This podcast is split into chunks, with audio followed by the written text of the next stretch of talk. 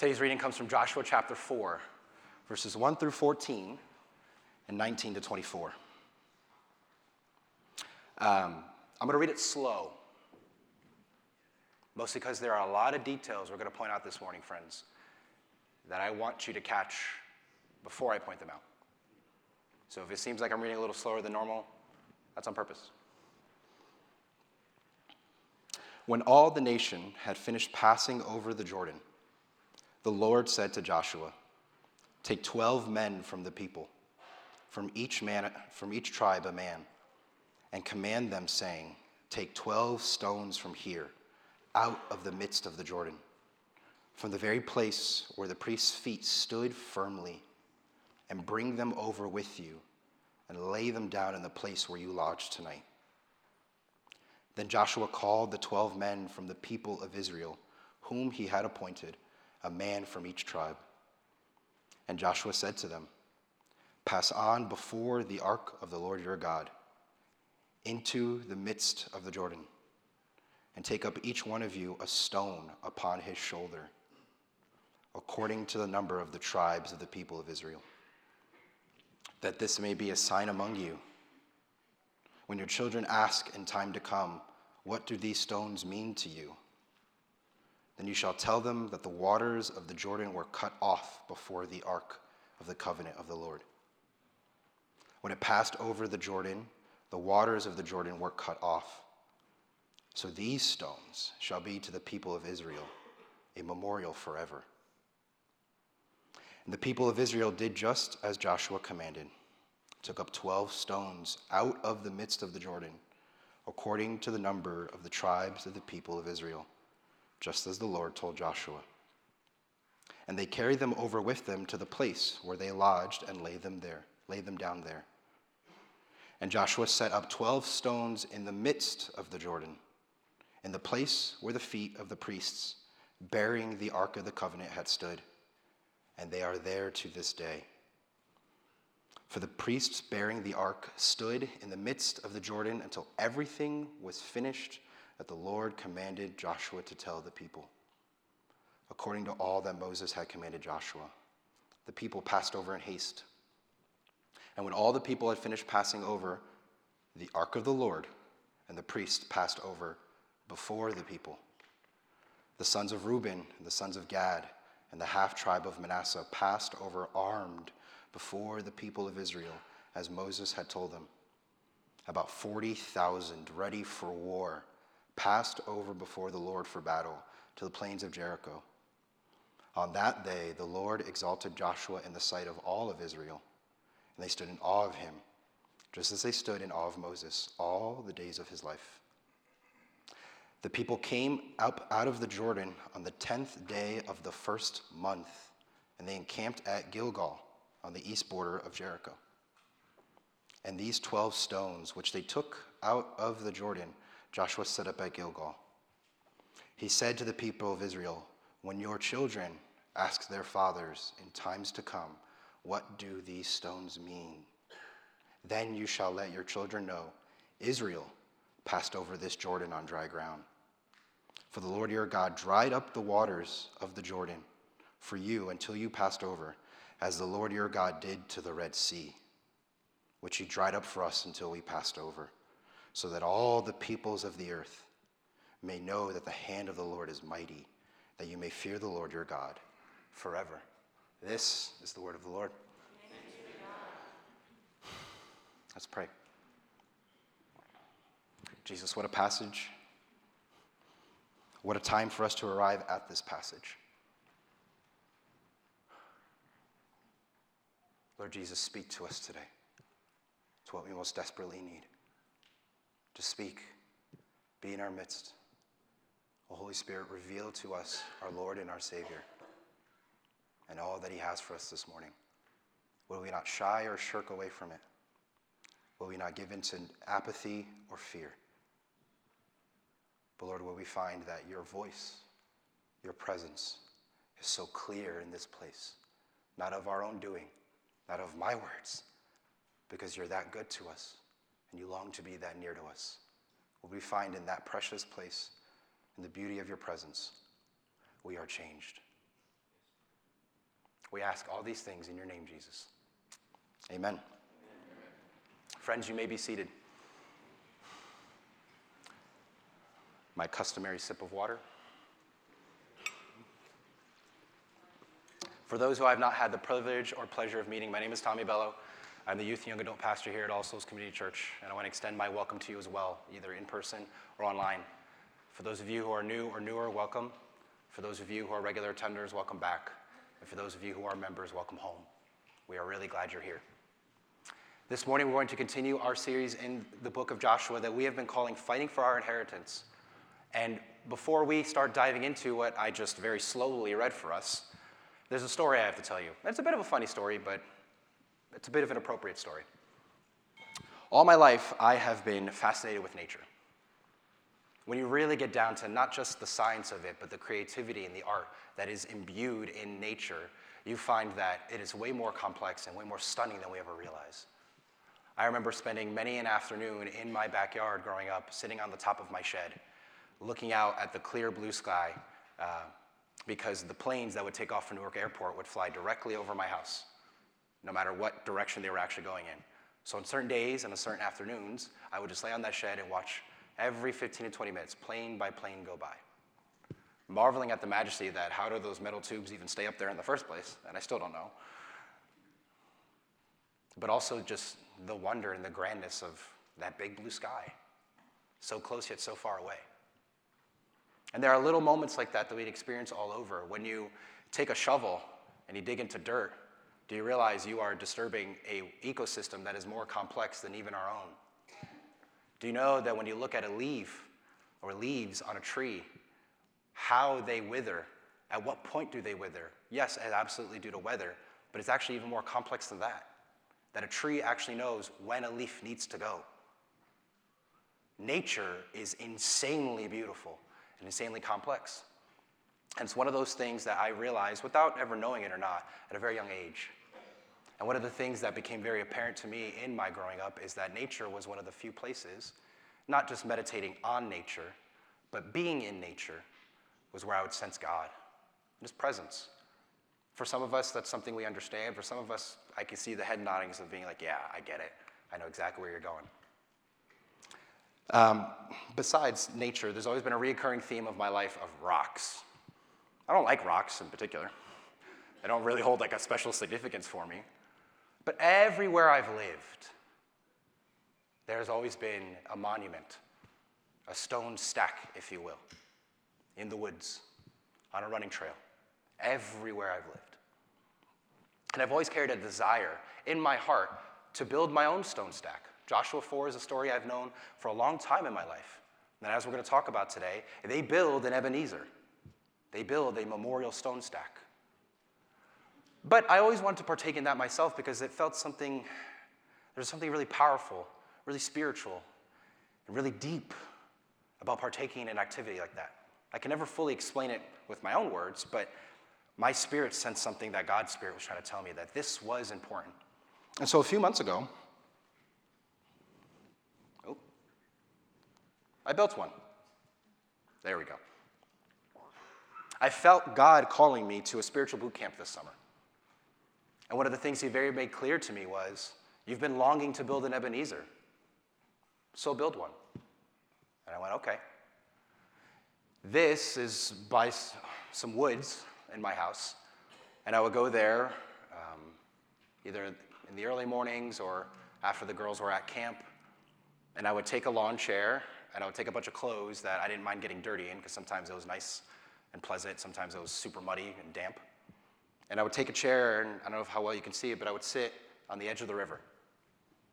And I would just sit there with my Bible, and I would just sit and wait for Jesus to come meet with me.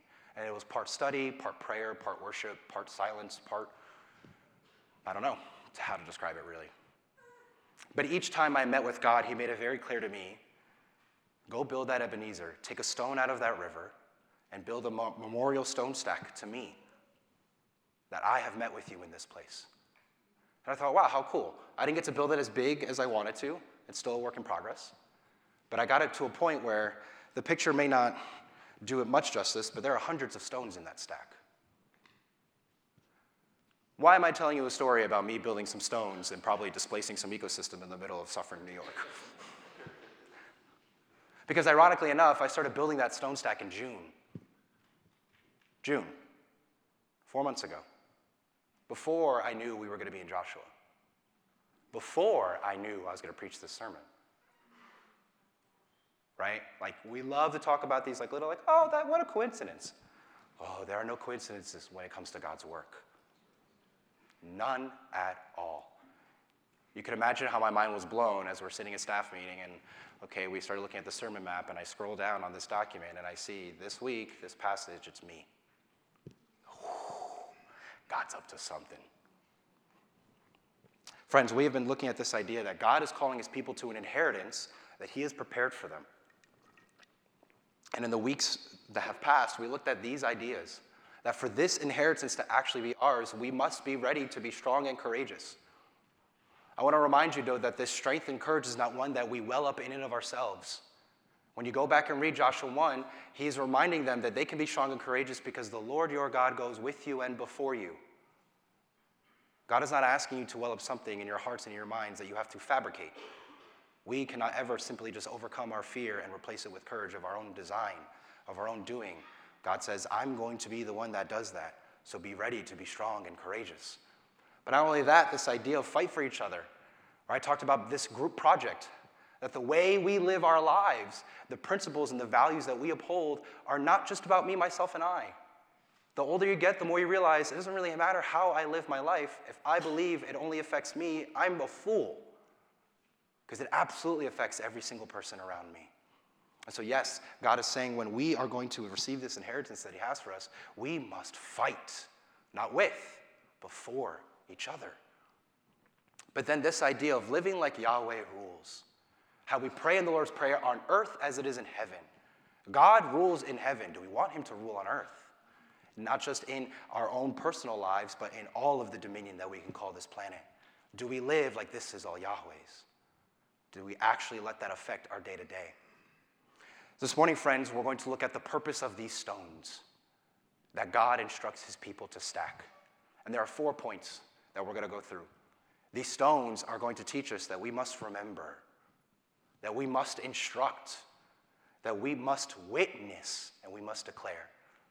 What's really cool about this is they kind of happen in couplets. So the first two are going to be maybe a little obvious and maybe a little shorter, but nonetheless not as powerful as, or less powerful than the other two.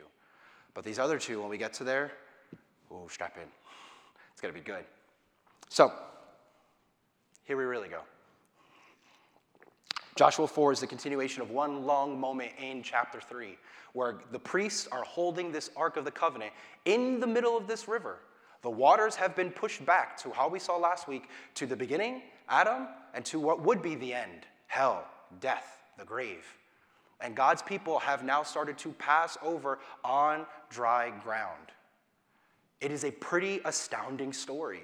It is a pretty confusing story because this is the Jordan River in springtime, near where Jericho is. Jericho, today, which is uh, literally one of the oldest cities on the planet. It's the same site that it was all the way back in our biblical times. You look at that and you go, why didn't you just swim? Right?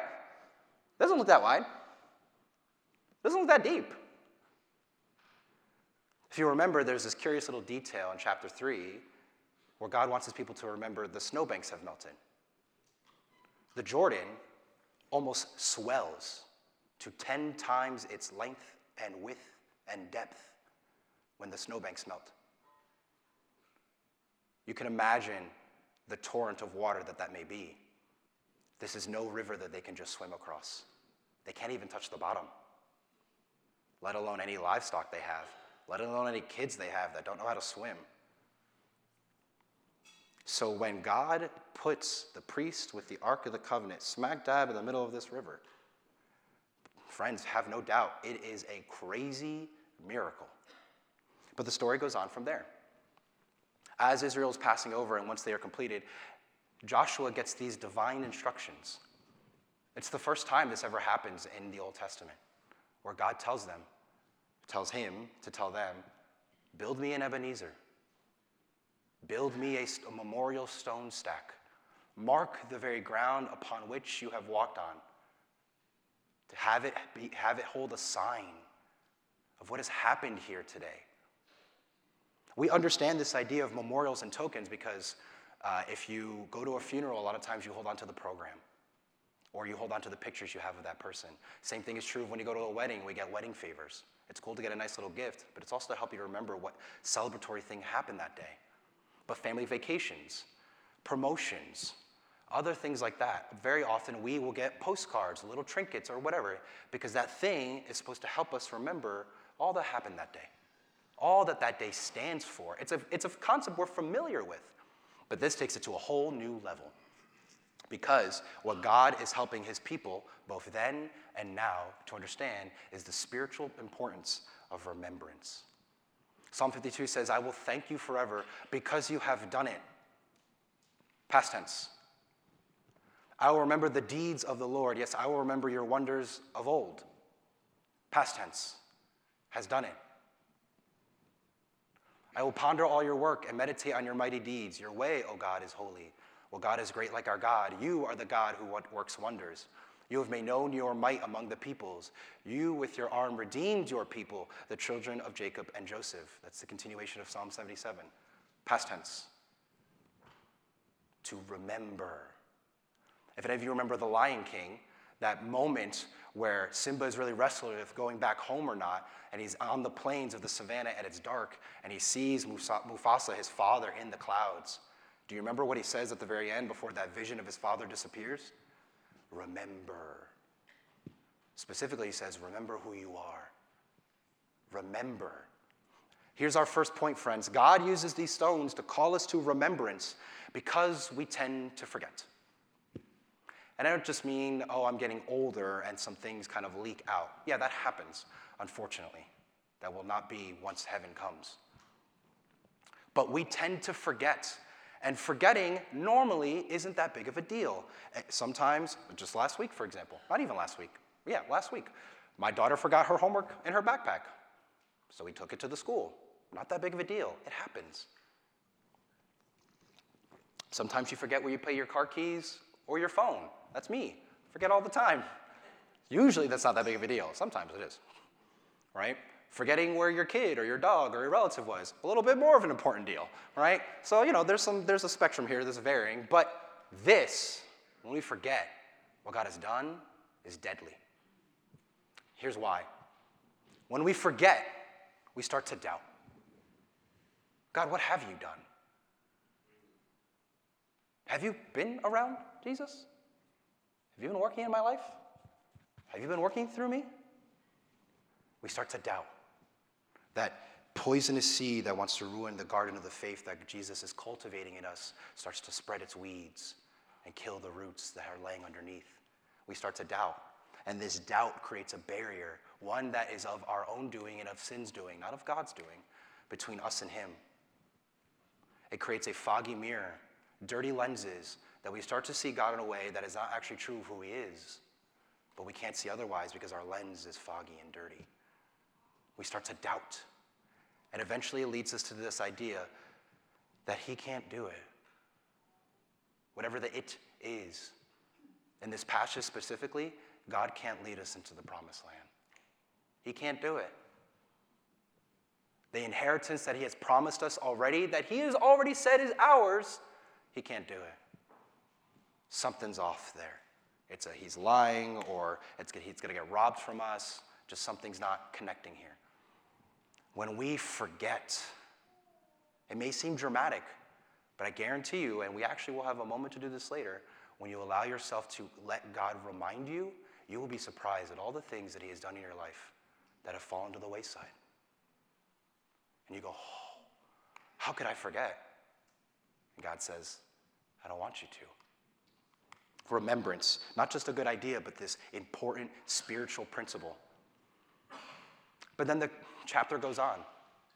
Twice, we see Joshua say to the people, Be ready for when you are asked this question What do these stones mean? It's a reason, there's. There are a lot of reasons why God calls children a blessing in the Psalms. One of them is because a lot of times they will ask the questions we are afraid to ask. No kid who trusts that their mom and dad is going to listen to them and feel safe enough to ask a question doesn't ask the question. Joshua's letting them know ahead of time be ready to answer this question what do these stones mean? Because the answer is super important. They give three answers in this passage, most of which are found in that second part we read, 19 to 24. But he says, The Ark of the Covenant, the presence of the Lord, was the one that went into the river and parted the waters. Be ready to tell the children in your midst that these stones remind us God was here. God moved in our midst. That this miracle wasn't a bunch of hocus pocus nonsense psychobabble. It happened. I felt the wind and the wave of the waters. I felt the mist come off of water that was higher than me and yet somehow not even touching me. It's connected to remembrance. He wants them to remember this very clear, important idea. This wasn't just some miraculous thing that God in heaven went, boom, look at that, you got it going on. No problem, walk across the river. He wants them to remember with these stones Jesus saying, I was there. I parted the water. I am the one who made a way through. I am the one who has always held my promise to my people and I never not will. But not just that, it's a callback to the Red Sea, which he literally says, but you have to imagine for a people who 40 years earlier have heard the stories, maybe even were little kids when it happened, of God's people crossing a, a giant sea to then, then experience it for themselves. It's hard to put into words how powerful of an impact that is. And God wants those kids of many ages to receive the blessing of that moment in time. It's part of the reason why some of how you see the sanctuary outlined this morning is a little different. There's a Blue River duct tape or scotch tape in the middle. What's up with that? I'm not wearing any shoes. What's up with that? There's a stone stack here. What's up with that? All of our teenagers that normally sit in the top right aren't sitting there. What's up with that? All of this has to do with what we're talking about now, except the shoes. That's a different thing. but then the last reason that Joshua gives them is this idea that these stones point to the fact that the hand of the Lord is mighty. And keep in mind, it is very particular language that God uses here. We would like to think that God is saying to his people, hey, so that Israel, you will remember that the hand of the Lord is mighty. Nope. It's not what he says. What he says is so that all the peoples of the earth, everyone, may know that the hand of the Lord is mighty, that you may fear the Lord your God forever. What are we getting at with all this? Our second point. God uses these stones to call us to instruction because our children will only know God if we tell them about him. If our children don't know about God, that's not their fault. That's ours because we have not remembered and we have not instructed. Teenagers who got my text this morning, it's why you're not sitting in the top right. It's why I asked you to sit with your biological or your trusted spiritual family because you're sitting next to the people whose very responsibility is to take this seriously. But not only that, the people in this room and the people online and the people who are part of this congregation who will watch it on YouTube and Facebook after the fact are being held to a responsibility that God deems so important. He says, pick up stones and mark the earth. That's how important it is. Because, friends, the inheritance we are set to receive is not just for us but it's for the generations that precede us. We see that in Joshua 4, specifically in verse 7 that we just read. But when we read passages like Exodus 34 and Deuteronomy 7, where God says, To those who will follow faithfully my commandments, they will be blessed to the thousandth generation. But for those who stray and work against me, their families are cursed to the third and fourth. God takes this whole generational blessing, generational curse, spiritual legacy very seriously. Very seriously. Which is why the other thing I have to say about this is not just why do we buy the excuse that the spiritual upbringing of our children belong to other people? That's one point. Hear that. I bring that up a lot. But here's another point that goes right along with that. Kids, no matter how old you are, if your parents are still alive on this planet, whether you are 10, 15, or 60 and your parents are still alive, if your parents are parents of the faith, or you have adults in your life who are spiritual parents to you, they could be teaching you anything. They could be teaching you how to be a good citizen. They could be teaching you patriotism or loyalty to your country. They could be teaching you how to do your taxes and change a tire, and hopefully they do, but I'm pretty sure that's not going to take 18 years of education. Maybe taxes. they could be teaching you so much, and yet this is what they bother teaching you. Why? I know sometimes, especially when we're young, we get into our heads that our parents don't know as much as we think they know. Friends, my beloved youth group students, I love you, and God does not agree. God does not agree. He wants us to actually listen to what our parents are telling us because He knows it is right and it is good. And that mantle of parenthood and spiritual instruction He has given unto them. You have the parents you have for a reason. If you're going to be parents, you will have the kids that you have for a reason. If your kids are already out of the house or older, you have the kids that you have for a reason. And so, friends, for us to take seriously this idea that God wants to instruct not only just our biological kids, but the generations that come after us about who our God is and what He has done, so that all the peoples of the earth may know, is a big deal. It is a huge deal. And if you're like, oh, I'm 40, 50, 60, 70, 80, my kids are not out of the house, notice I said the generations that come after you. So I can give you a very concrete example. Men who are older than me in this room, you better be teaching me. You better be. If you're on the upper, upper, upper scale, I'm going to pray that God sends us some 100 year olds so that everyone's covered. but this is super key. Now, these are the two points that go hand in hand together, and they seem kind of very obvious. When people talk about this passage, these are the points that they normally bring up, and they are right and good. They are simply not all that God is up to in this passage. There's one little detail. Mm, that's not true. There are a lot of little details that jump out at this passage. But here's one of them How many memorial stacks did they build? Two. God tells Joshua to take 12 men, one of each tribe, a symbol of unity, a symbol of togetherness. We go through this together or we don't go through this at all. And he tells them to pick up stones and put them on his shoulders. You know how big those stones are? Those aren't stones, those are boulders that they, like, we're talking heavy suckers and go and march out of the river and stack them. Probably like a six and a four, and you know, something like that. But stack them.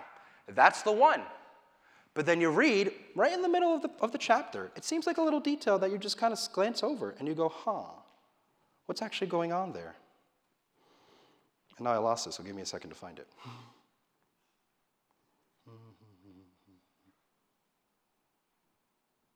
Ah, I lost it, but it's in there, I promise. Joshua builds a stack.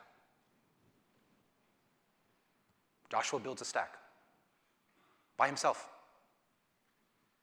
He picks up 12 boulders by himself and he marks the spot where the Ark of the Covenant was. What is up with that? What, Joshua, why did you feel the need to do that? Do you just felt like doing extra homework? Like, boulders are heavy, guy. Like, what are you doing? Or is Joshua onto something? Is Joshua so moved by the presence of his Lord and Savior there in that moment that he knows as Yahweh, that we also know as Yahweh, but that we also know as Jesus? Working and moving in the midst of his people in that moment.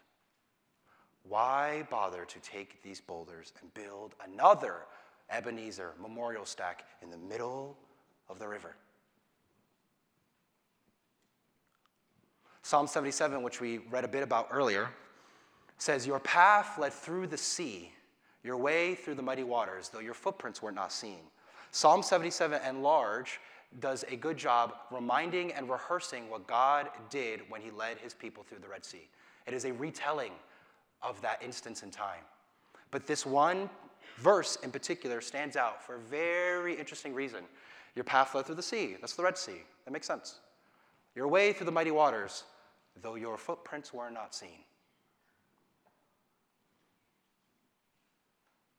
The psalmist here seems to have a healthy expectation that his footprints should have been seen. What's up with that? Our third point, friends, is that God uses these stones to call us to bear witness about him. It is my firm belief that even though it's not explicitly recorded in Joshua 4, Joshua, the leader of God's, the earthly leader of God's people at this point, senses the call of his God to mark in that river where God was as a witness so that it would stand before all who walk, upon, walk by the Jordan River for all time on. God was here. You wanted a sign? Here he is. Because the verse tells us, and those stones are there till this day. Just like it says in Hebrews, Jesus Christ is the same yesterday, today, and forever. Do we see the callback?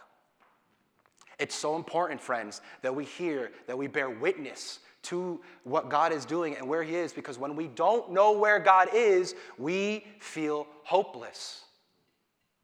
We do. We absolutely do. If you've ever had a moment in your life where you've cried out in some way, shape, or form, God, where are you? It's because you feel like God has left you, or abandoned you, or forsaken you. And in that moment, if you don't have God, if you don't have something and someone who could break into the situation that you're experiencing to actually help see you through it, because you are cognitively and instinctually and mentally and emotionally aware that you aren't getting out of this by yourself, and He's not there, you have nothing. You are hopeless. It's devastating. And God knows that we are privy to this because of the broken world that we live in. And so Joshua, bearing that mantle of leadership, hears the call of his God and says, No, no, no, no, no. Those stones over there, that's not enough. I'm putting stones right here. God, you were here. Your presence was here in that Ark of the Covenant and on that mercy seat. God, you were here. The parting of the waters is proof of that, but so too will be these stones. God, you were here. May I never forget and all you have to do is read the tail end of Joshua 23 and 24. Joshua never forgets. Jesus goes with him. It's why they say not once, not twice, not three times, but four times in Joshua 1 and Joshua 2 Be strong and courageous, for the Lord your God goes with you. It's not just a slogan we want to put on a banner and say, This makes us feel better. No, it is an actual spiritual reality, more real than air and the water you drink to keep you alive, that God goes with you. And just like we have been talking about in the weeks that have come and in the weeks to come, the spiritual and the earthly are much more closely entwined than we dare to imagine.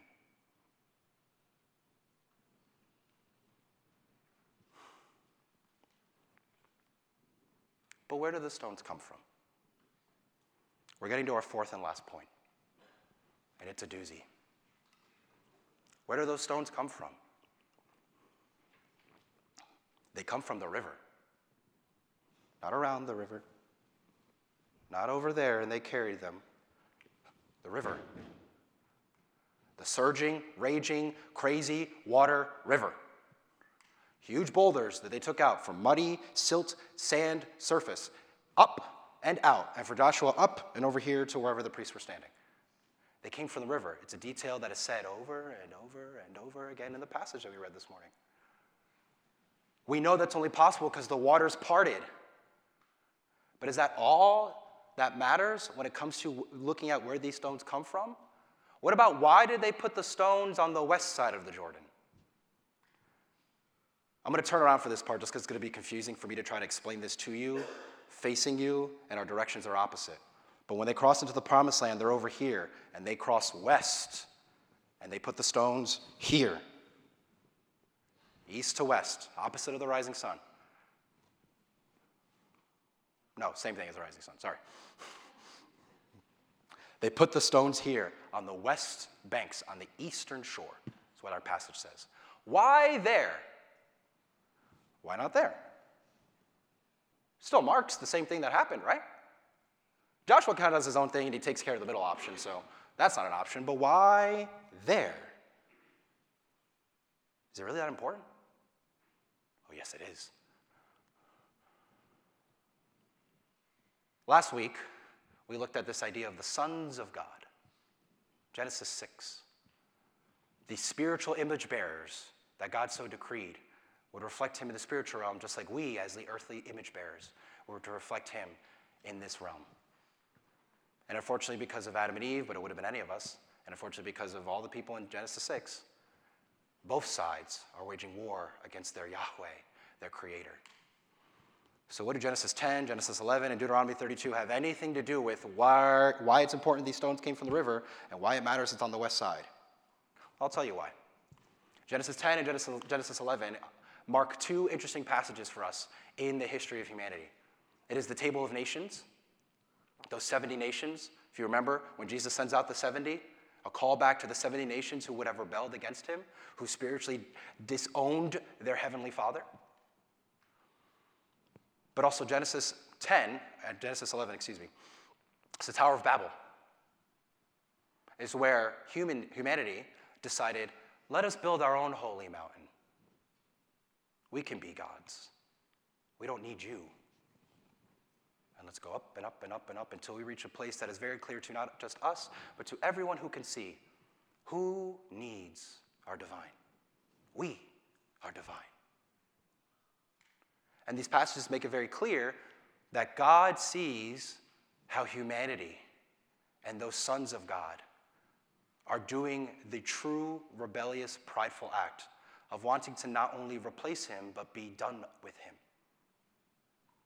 It's the story of the prodigal son that says, Dad, I'd rather you be dead so I could have my inheritance now. It is, friends, and I do not mean this crassly, I mean this honestly, a giant middle finger to God. That's what's going on in Genesis 10 11. We don't need you, so get out of the way. Here's the interesting thing about God it's one of the things I most love and respect about him, but it's also one of the things that makes me quiver. In Deuteronomy 32, 8 to 9, it says this When the Most High gave to the nations their inheritance, what have we been talking about? Fighting for their inheritance. When the Most High gave to the nations their inheritance, when he divided mankind, that happens at Babel, and it happens at Genesis 6, he fixed the borders of the peoples according to the number of the sons of God.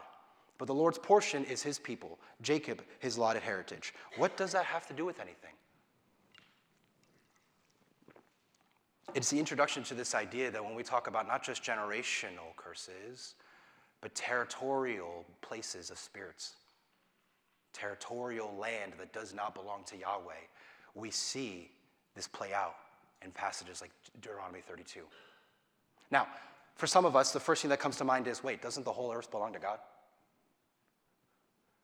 It seems kind of weird that now there are these other fixed borders of places that somehow don't belong to, to, God, that seems like bad theology. And I would agree. Except the problem is, in order, to be, in order for that land to have been given away, it needed to be owned first. It doesn't say that the sons of God pillaged and robbed and took from God what was rightfully his. No, it says God gave it away. What, is we, what are we getting at there? What's the thing that causes me pause sometimes, but I love and respect about God? So often, friends, we want to come up against the ways and what God is doing in our life and in our midst. And somehow we, in some ways, we decide that we know better than you, God, or I don't need you, God. You know what God says sometimes to that in return? Go ahead. Let me know how that goes. They didn't want anything to do with God. So God said, I won't have anything to do with you. That's terrifying if you really think about it. That the thing that we think would be most best for us, but is actually the worst, God would say, I'm sending you message after message, prophet after prophet, teaching after teaching. You really don't want to listen? You're going to learn in the school of hard knocks. I'll let you know what life looks like removed from my presence. Whoa. Sit- That should give you pause. For some of us, we go to this place where we go, why doesn't God just deal with it all? Just done. No more rebellion, no more sin, no more evil and darkness. He can do it. Absolutely, he can do it. He actually did it once before in Genesis 7 and 8. We call it the flood. Anytime we have a, an issue or discrepancy with this idea of God, why don't you just intervene right away and deal with evil all at once? God has shown us what that looks like. That has to get rid of all of it because none of it's good without Him. God has emphatically shown us what life looks like, both left to our own devices, to an ultimate end, but also that slow, progressive being given over and dealt with to other spiritual beings who are not Yahweh, who Psalms, in the book of Psalms, very clearly says is the Lord of hosts, like in Psalm 59. Why is he not just the Lord of hosts? Singular. Why is he the Lord of hosts? Plural. If there aren't hosts, if he's not ruler over them all, if they're not subject to him, if they're not more powerful than him, if they're not actually trying to rebel against the one who they know is over them. And so, concretely, what does this look like? Because this is a little weird. Are you telling me, Tommy, that there are places on the planet that are not in Yahweh's control? No. But are there places on the planet that are dedicated to other things that are not Yahweh? Absolutely. This seems like a weird spiritual concept, but I can give you one easy, clear example that in your minds will help you know this is something you've come up against. No one would believe that a brothel is dedicated to God. No one would believe that the headquarters of a human trafficking ring or a sex trafficking ring would belong to God. Is Yahweh mighty in that place? Absolutely. Can he work his miracles and wonders? He can and he does. But do you think for a minute that people in that land want anything to do with their God? No. Let us not be blind to the reality that has actually always been in front of us that Scripture is trying to get us to understand. This idea of the spiritual realm breaking in and commingling has always been happening. Let me give you two examples. Exodus 3, where Moses is meeting with God. For our youth group students, they got a sticker about this a week or two ago. It's the burning bush, where God reveals his personal name, the I am that I am.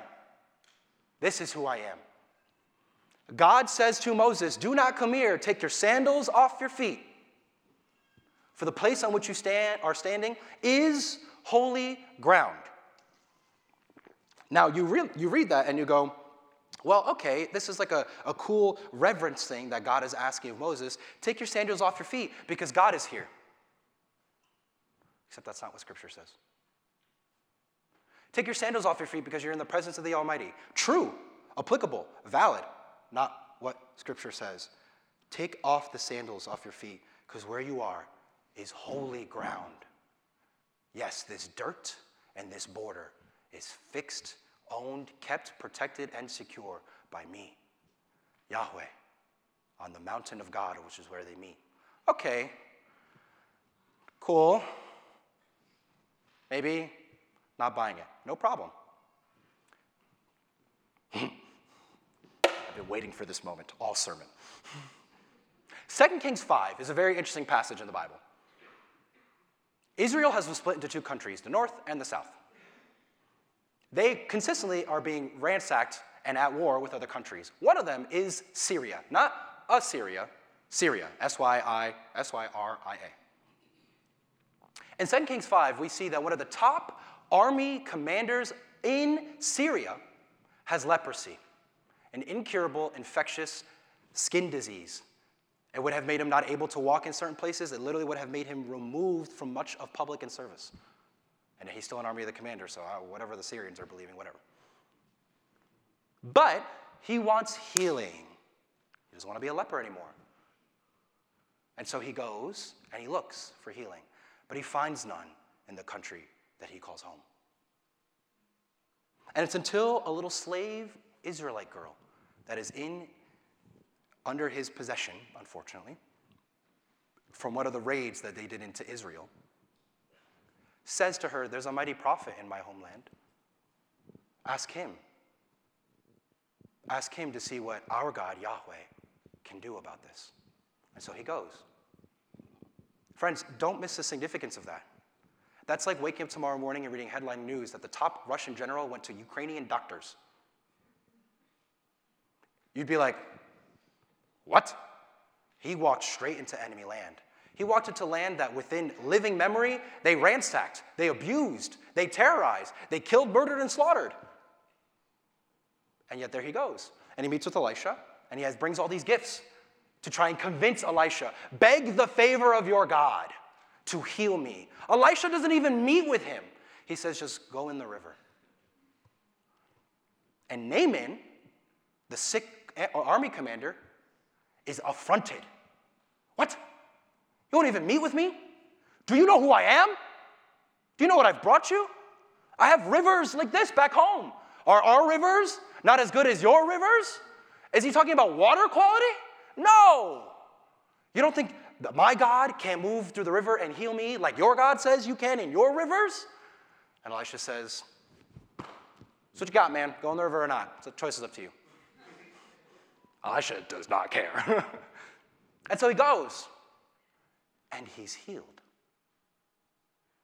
And he comes out of those waters, reporting back to Elisha's servant, saying, Now I know there is the only God, and he is in Israel. Okay, cool story. But then you get to 17 after he's healed, and he says, Please let me, your servant, be given as much dirt as a pair of mules can carry. For your servant will never again make burnt offerings and sacrifices to any other God but the Lord. Why in the world does this guy want Jewish dirt? Seriously, think about it for a second. What a weird thing. When I had my doctor's appointment for my ankle injury that I sustained a week and a half ago, I didn't suddenly get off the phone to the doctor, hey, where do you live? I just want some of your dirt. That's weird.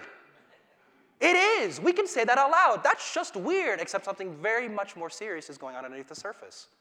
Because Naaman, even all the way in a country that does not follow Yahweh, that does not know their oral history, that has not experienced, seen, or been told the tales of the miracles of Yahweh done for the people of Israel, he's privy to none of that.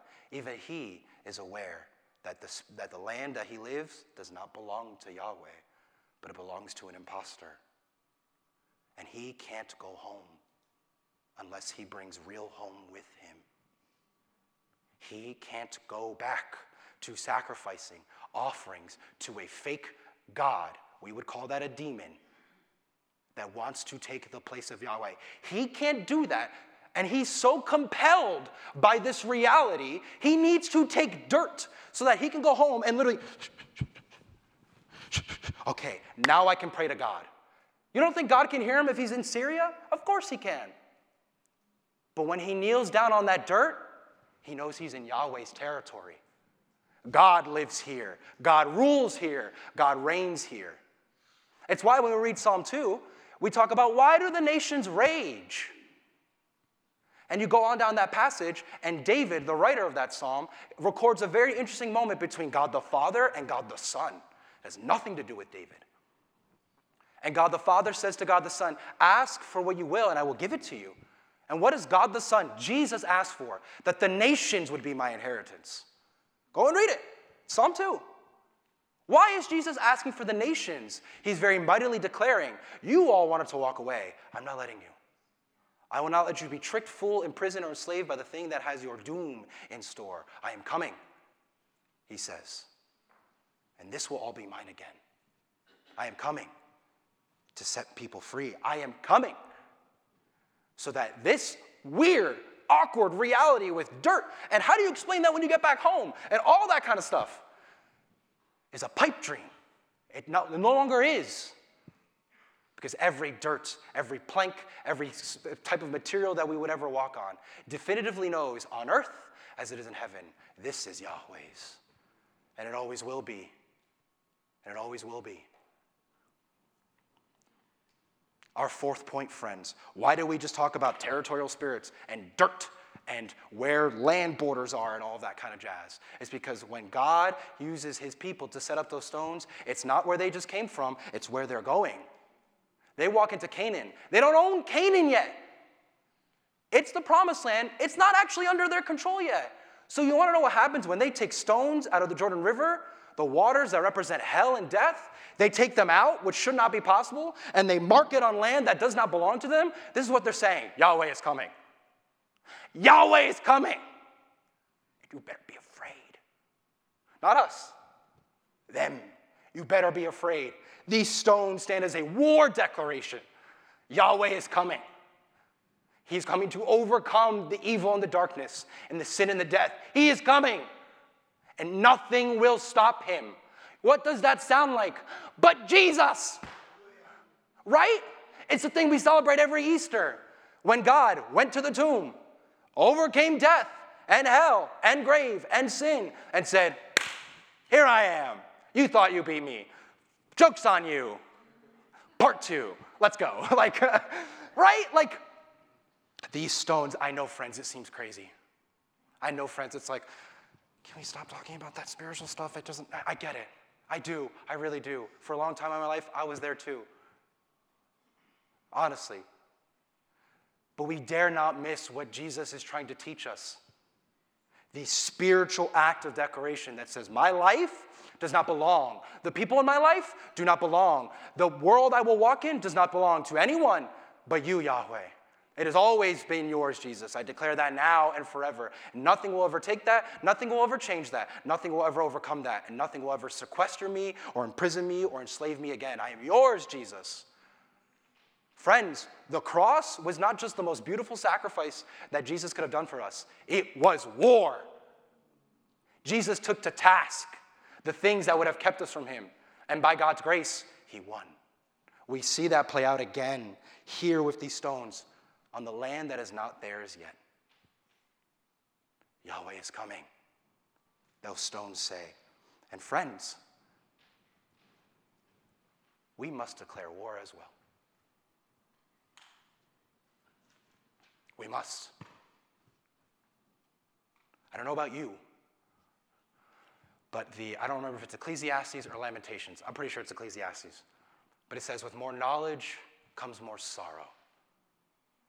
The more that your eyes are opened and made aware of the things of how life actually seems to be going underneath the, the gaze of the people who walk day in and day out, the more that sorrow seems to threaten because you realize, wow, this world is more screwed up than I ever thought it was.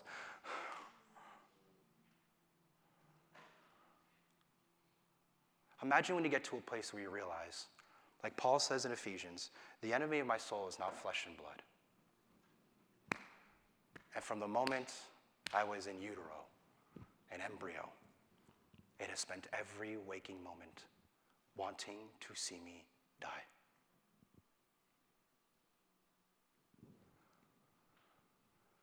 The purpose of these stones, friends, to remember, to witness, or to instruct, to witness, and to declare. So here's what we're going to do. You got a rock when you came in.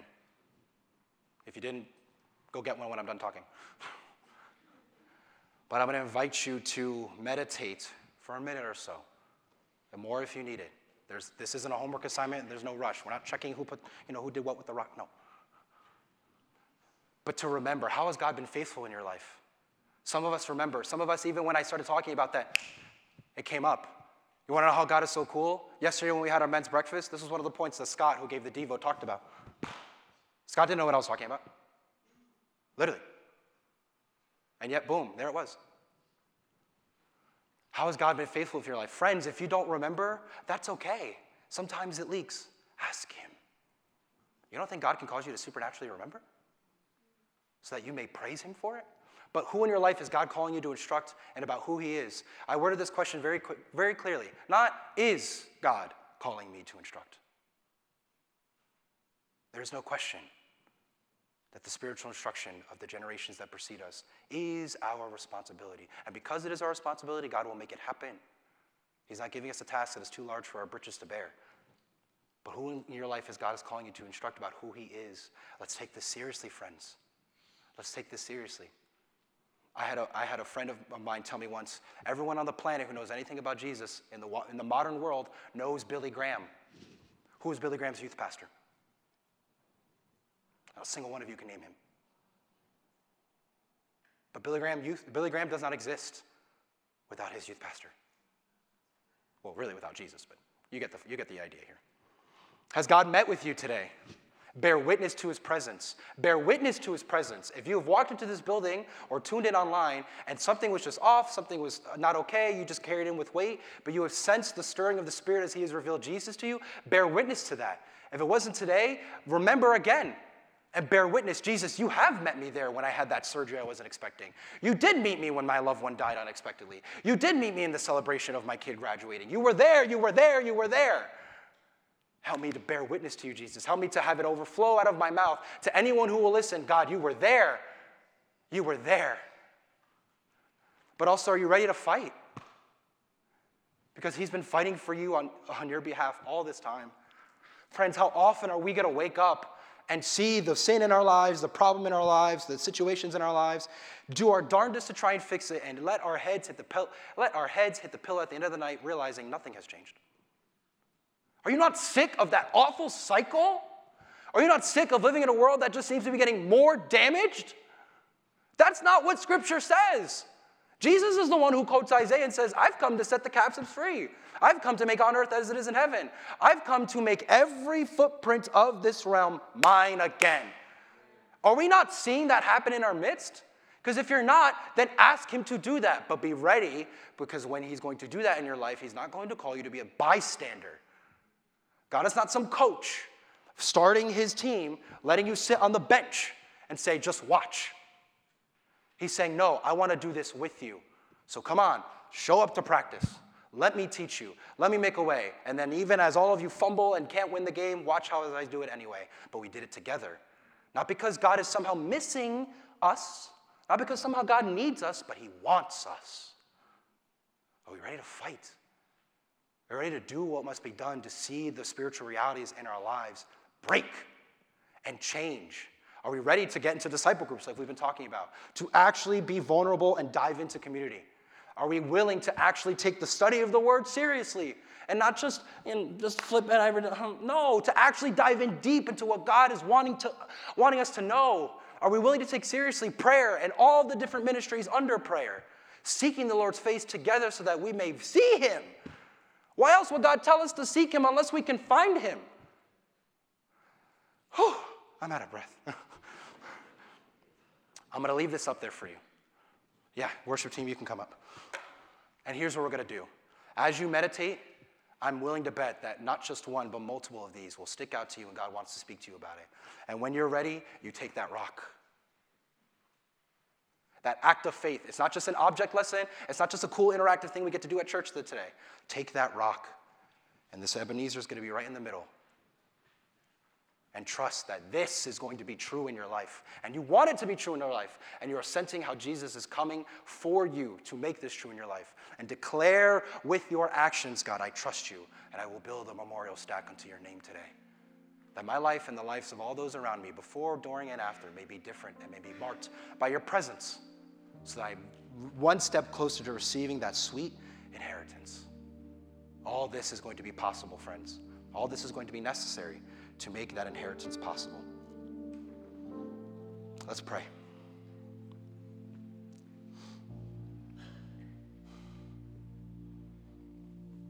Jesus, you are good. And your love endures forever. Thank you that your love endures forever. Jesus, meet with us. That's simply the cry of my heart in this moment. Meet with us, Jesus. Holy Spirit, remove the things that block us from you. Remove the numbness, the apathy, the indifference, the anger, the fear, the control, the anxiety, the depression, the everything. Anything that wants to stand in the way, Jesus, we remove it in your name. Jesus, come and meet with us. Come impart in a deep, indescribable way into our hearts and souls the very power and purpose of these stones. These stones aren't magical. This isn't some weird New Age philosophy practice or nonsense like that, but it's simply echoing what you have called our ancestors to do and to build a memorial stone stack. Say, God, I will remember. God, I will instruct. God, I will bear witness. And God, I will fight as you are fighting alongside me. Jesus, come and do that now. We need you to come do that now. Otherwise, this is pointless. Come, Lord Jesus for our good, but ultimately for your glory.